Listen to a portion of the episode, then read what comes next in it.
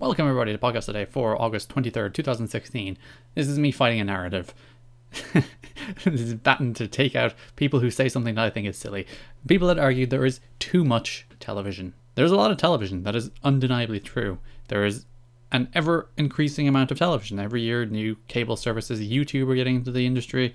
Obviously, you have Amazon, you have Hulu, you have Netflix, you have all these people creating shows on top of all of these cable networks and all of these regular networks that create multiple new shows every single year just to fill the schedules. And it piles up, it piles up, it piles up. I think there is something to the degree of 400 scripted TV shows on the air right now. That's not including the likes of reality television, documentary, sports series, that kind of stuff. Just scripted shows with narratives and, and that kind of stuff currently on the air.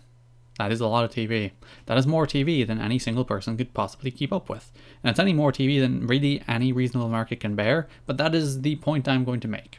Because I watch too much TV. There is too much TV out there, and I try to watch too much of it, and then I leave shows fall behind. Like shows like Unbreakable Kimmy Schmidt, which is a show I really enjoyed. Got kind of dumb at times, and kind of iffy in a number of ways, but I, watched like four or five or six episodes of the second season. Didn't watch any more of it. Master of None, Aziz Ansari, wonderful show, really good stuff. Love Aziz Ansari, really, really, really, really good show. You should go watch it. I say that, having watched about four or five episodes and not gotten back to it. Grace and Frankie, I'm, I'm picking on Netflix shows for some reason here. Watched about four episodes, didn't get back to it. Sleepy Hollow got about halfway through season three. I think it's on season three. Good God, you can't even keep up. Get it, didn't get back to it. Crazy Ex Girlfriend, tremendous show, excellent show on every level got through halfway the season. I'll get back to it. And like New Girl, another show which I like. I like 20 minute comedies because I have a theory that there is no such thing as a bad 20 minute comedy because it's 20 minutes. It takes up 20 minutes of your time.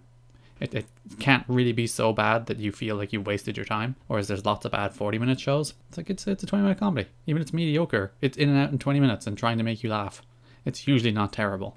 And there's shows like The Sopranos. I've never seen The Sopranos. The Wire. Also never seen The Wire. I refuse to watch them those along with The Godfather are things I refuse to watch because it makes people mad because people love them and I don't like mobster things or really heavy crime things. It's another thing I'm sick of really heavy crime things. But I'm just illustrating that I watch a lot of TV. I couldn't possibly watch as much TV as exists. A lot of TV exists, but as much TV exists as the market will bear. Shows that don't pick up an audience will die. They will fade off into uh, TV cancellation land, forgotten by many except a few diehards that love the show and will be very disappointed by its absence. I still haven't gotten over Grandfather, for example. But Grandfather didn't find an audience. Grandfather was a great show. Didn't find an audience. Lots of shows are really good. As Jon Stewart said to Larry Wilmore on his last show, don't confuse cancellation with failure. You can create this really good thing and it can go away. Because, let's face it, these things are funded by advertising, and advertisers are only interested in the size of the audience. You get Netflix, who pretty much don't cancel anything because they don't really have to, and they like the idea that they don't really cancel things because it kind of feeds into this idea that they're successful. And these great producers of content create content that always finds an audience. And that's not true. Like, no one watches Hemlock Grove. I, I don't think I've ever met a single person on earth that's watched Hemlock Grove. I haven't watched it, and I usually watch some of most things, but it exists. It got renewed for a second season, probably still on the air. Who knows? Is is TV shows that are on the internet still on the air? I suppose the internet is in the air. It's all around us. The internet is consuming you right now, even if you're not on the internet. It's a weird thought.